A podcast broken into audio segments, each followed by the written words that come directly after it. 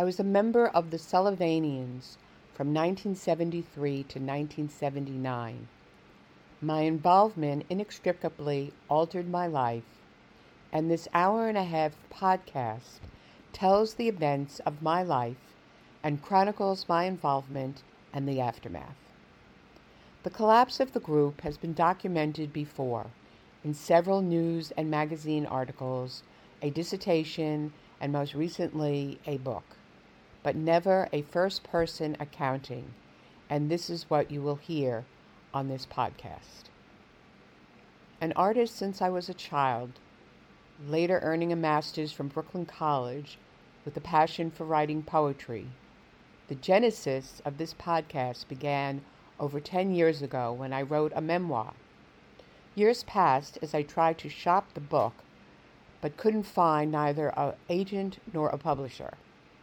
The book languished on my computer, and then, with the advent of iMovie, I used my memoir as the scaffolding for a documentary that became an official selection of New Filmmakers New York 2020 and a Spotlight Documentary Bronze Award winner 2020 for artistic merit. When this creative journey began, the Sullivanians were largely forgotten, except perhaps by the several hundred former members, 500 at its zenith, many of whom, like myself, survived the control wrought by the Institute and therapists that 40 years later still resonate and begs to be heard. The full documentary can be seen on my YouTube channel, Shell Fein One. Thank you. Taking Freddie's suggestion to heart about not living with Aggie, I announced I was moving out before I had a place to go. New apartments formed at the end of the summer and since it was mid October, the response to all my telephone queries was a disheartening, sorry, nothing. Laney and I had been dating since we'd met on Thanksgiving Day almost a year ago, and I remembered her apartment had a junk filled maid's room.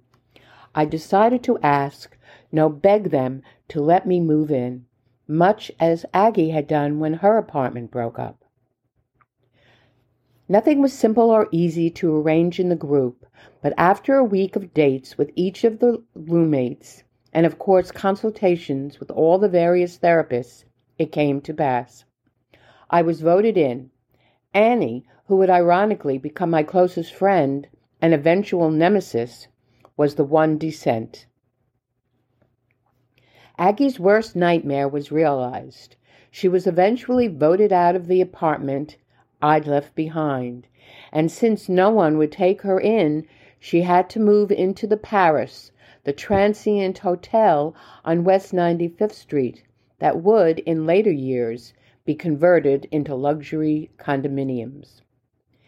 Except for my time at school, all other human interaction, therapy, friends, dating, parties, and the groups within the group, like art, and writing and eventually Marxist classes were with other Sullivanians, and my roommates were my nuclear family. Laney's entry into the group had been through her oldest sister Maggie, who was already in the group. She convinced their parents to allow Laney to live at the Institute as the after school babysitter for Seth's two children. When Laney turned 17, she severed contact with her mother and stepfather.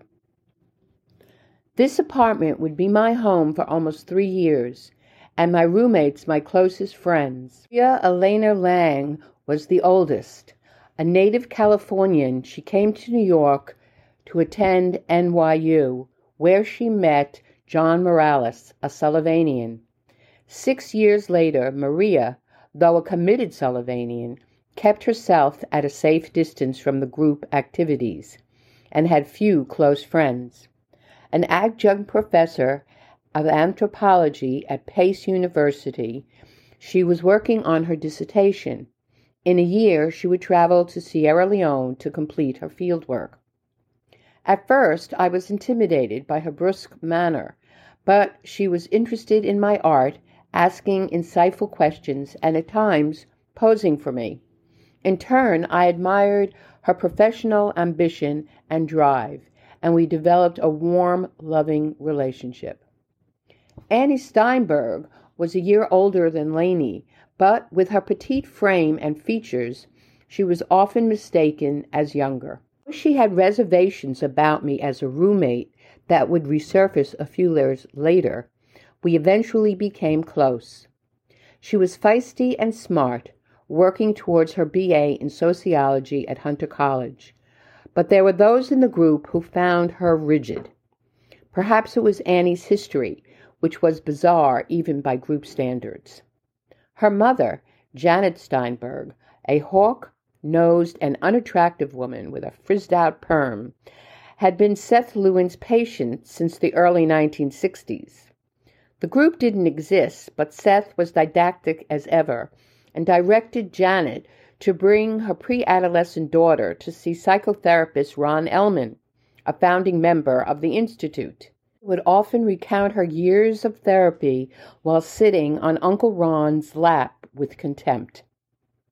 Summarily shipped off to boarding school at 13, Annie left New York for South America on a student exchange program upon graduation. When she returned to the States in early 1973, her mother was living and teaching in Boston, and the training program was in its infancy. Annie was drawn to the trainee program, believing it to be a radical departure from the therapy she had experienced growing up, and began seeing Beverly Morgan. She responded to a sign in Beverly's outer office, roommate wanted, and became the third member of Laney's apartment. The following year, Annie's mother returned to New York City moved into a group apartment and began showing up at weekend parties. It was then that Annie donned a nearly impenetrable armor that some, unfamiliar with her history, misinterpreted. Rounding off the apartment was Serena Badalamenti, beautiful, with a sensuous dancer's body, breasts like buds, and a long curved neck. This was the same Serena, I came to realize, that Liz had quoted as her inspiration to be an exotic dancer. Serena was also the unlicensed hairstylist for the group. Though urged by her therapist, and now mine, to enroll in beauty school, Serena quit after the first week. No longer dancing, she supported herself as an artist model at Parsons School of Design. Serena was an anomaly in the group in other ways besides the dancing.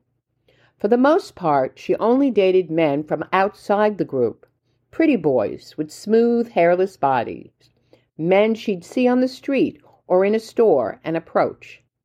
She'd bring the men to the apartment, and they'd immediately disappear between her locked bedroom door, the only room with its own bathroom, which she decorated with mirrors, candles, and incense.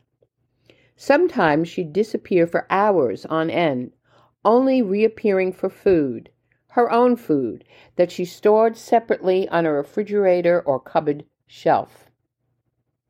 Annie wanted Serena to stop bringing these men into the apartment, and it was this very topic that had been occupying our current house meeting. We've been gathered around the kitchen table talking for almost an hour and not getting anywhere. You could be dead in there for all I know, Annie said, repeating herself. Don't you think you're overacting a bit? Maria Elena asked. I'm concerned about all of our welfare. Annie was biting her nails as she talked. You know what, Annie? Serena said. I'm sick of this shit. I've been here from the beginning, long before Laney dragged you in here like some drowned puppy. Remember, I was the one who found this apartment. It used to be fun living here, but suddenly it seems like there are too many rules. Everyone wanted me to stop dancing, so I did. But I don't like you telling me who I can date. And what about that? Annie was pointing to Serena's bag of food with the do not touch sign taped to the outside. I buy my food at the health food store, not the supermarket. And it's expensive, so I keep it separate Serena explained. Nothing sinister, Annie. While Annie was mollified about the food, she was not as sanguine about the men Serena brought into the apartment. Didn't you bring home one of the clerks from Riverside Hardware last night? Annie asked, turning to Serena. Is this going to be a rule, Annie? Are you telling me I can't date men outside the group? Or is it because he works in a hardware store that bothers you? Serena shot back, coiled like a cobra. I didn't want to say this, Annie said, but my therapist thinks your marginal behavior is endangering this apartment and the group, and I think she's right. Invoking her therapist had ratcheted up the tension in the room. This is a group apartment, and you have a please knock sign on your door, Annie added. Some people to knock on your door when it's closed, don't you? Maria added, trying to be the voice of reason. Serena is making sure her privacy is protected. I love her room, I added, especially the bathroom, which I might add she lets all of us use. Annie, you're being contemptuous. I agree, Laney said, finally joining the conversation. This is a parataxic rage because your mother was at the party last night. Can't you see that? For a moment, it looked as if Annie might cry, so I leaned over and took her hand. Come on, Annie. Remember last week, you and Robert Malley with a glass of wine and candlelight in Serena's tub? You do have to admit the bathroom's great. Annie finally cracked a smile. Okay, listen, I interjected. I have an idea. Serena, maybe you can introduce us to your dates or come out once in a while when you've got someone over so we know everything is okay. We can talk all about this in therapy and again at next Friday's house meeting, okay? Because I really need to talk about something else. Everybody agreed, even Annie, and then I became the center of attention. Freddie is quitting the training program, I announced. She's going to go get her degree and I've been referred to Pegeen McDermott, and I've heard crazy things about her, that she's a real scatterbrain. I know Pegeen, Serena said. She likes to have a good time, but you only see her at parties. She seemed more relaxed now. I'm sure she's different as a therapist. But there was this one story I did hear about Pegeen coming rushing out of her office holding her dog Muffin, screaming, Muffin swallowed my birth control pills. What do you think, Laney? You've been awfully quiet. I think you'll get over it. I'm not sure it matters who you're in therapy with. What kind of thing is that to say? I don't think you'd be saying that if Debbie was stopping, I snapped. I'm sorry. It's just that I have something important to talk about too, and I've been waiting patiently to tell everyone. Listen, I'm sorry for waiting until the last minute, but I'm moving into Nicole's apartment over the weekend. You're moving out? Laney, why didn't you tell me? I asked. My therapist said that it was this was the best way to wait, especially since I didn't know whether I would be accepted or not. You didn't trust me enough to tell me? It wasn't a matter of trust. I couldn't tell you or anybody else.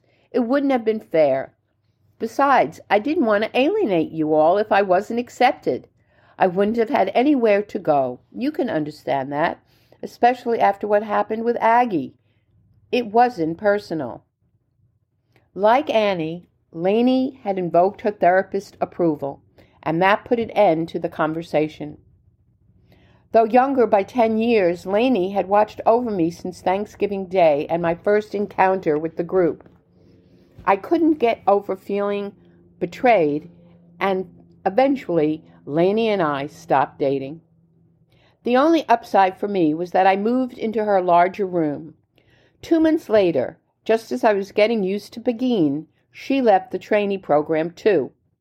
Ironically, my new therapist was Debbie Wilson, Laney's therapist. Debbie was to be my third therapist, and I was angry.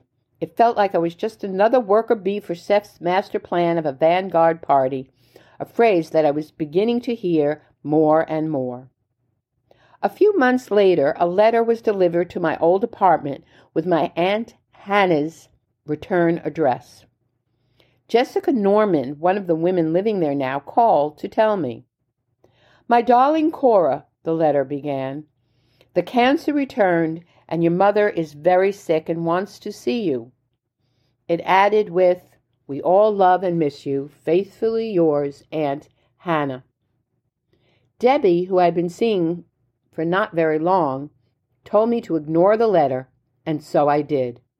But then, a week later, the most amazing coincidence occurred. I'd gotten a waitress job at Cinquitella, a local restaurant around the corner from my first apartment, where the letter had been delivered. I knew that Jessica or any one of her roommates would have notified me if another letter had been delivered, but logic played no part in my decision to do an about face and walk right into the building like I still lived there. Miguel, the doorman, was busy with a supermarket delivery. He smiled with recognition and tipped his gray hat. I waited for the elevator, still interminably slow, and then once inside I watched the white light tick off the floors before stopping at nine. And when the elevator doors parted, there was the improbable sight of my Aunt Hannah in the midst of a heated argument with a stone faced Jessica Norman and just in time for me to hear my aunt say, I'm sure you're a very nice young lady, but I'm not leaving.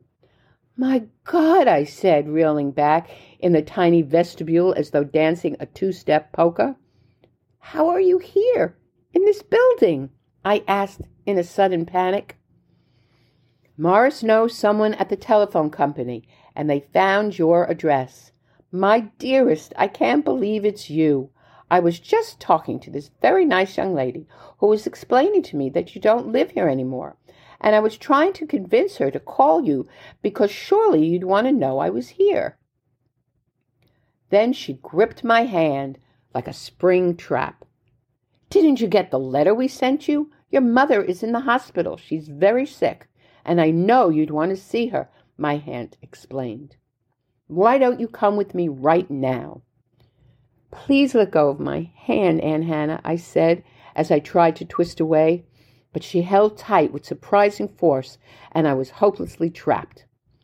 Jessica Norman, a tall, sturdy woman who towered over us both, reached into the melee and pulled me out and into the apartment. Jessica swiftly closed the door, telling my aunt to leave as she stood there sputtering my name. We'd found out about my mother's cancer sometime after my first wedding anniversary. She called to tell me that Dr. Goldman, her gynecologist, had felt something peculiar during her routine examination. It's probably nothing, she added, but to be on the safe side, I have an appointment with an internist. The recovery room was freezing, and the glaring fluorescent lights added a peculiar lavender tinge to my mother's already ghostly pallor. The operation lasted four hours, much longer than expected, but when it was over, Sheila and I were allowed into the recovery room for a few minutes. We stood on either side of her bed in the frigid and brightly lit room, shivering beneath the thin cotton gowns we'd been given to wear. The hem of my mother's green hospital gown was sprinkled with dry blood, and her legs were bound in tight surgical stockings. Noticing the crumpled sheet at the end of the bed, I pulled it to her shoulders, tucking the sides tightly around her body. Sheila lowered the metal guardrail and leaned over to whisper, We're here, Mommy. It's all over, and kissed her cheek through the surgical mask. At which point my mother's eyelids fluttered open, Girls, she breathed before drifting back to sleep. A nurse, built like a block of chipped granite, padded over and in an Irish brogue, muffled by her mask, said, Time to go, girls.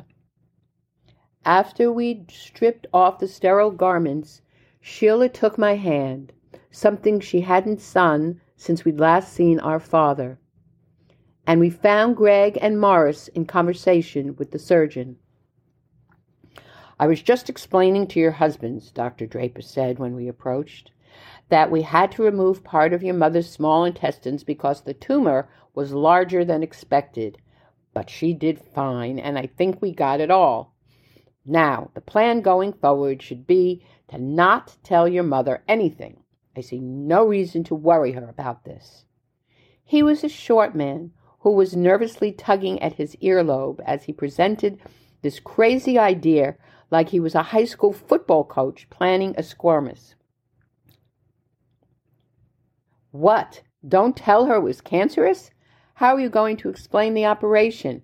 That you've removed part of her intestines, I said, my voice rising. Sheila, I think Mommy would want to know. All this doesn't make sense otherwise.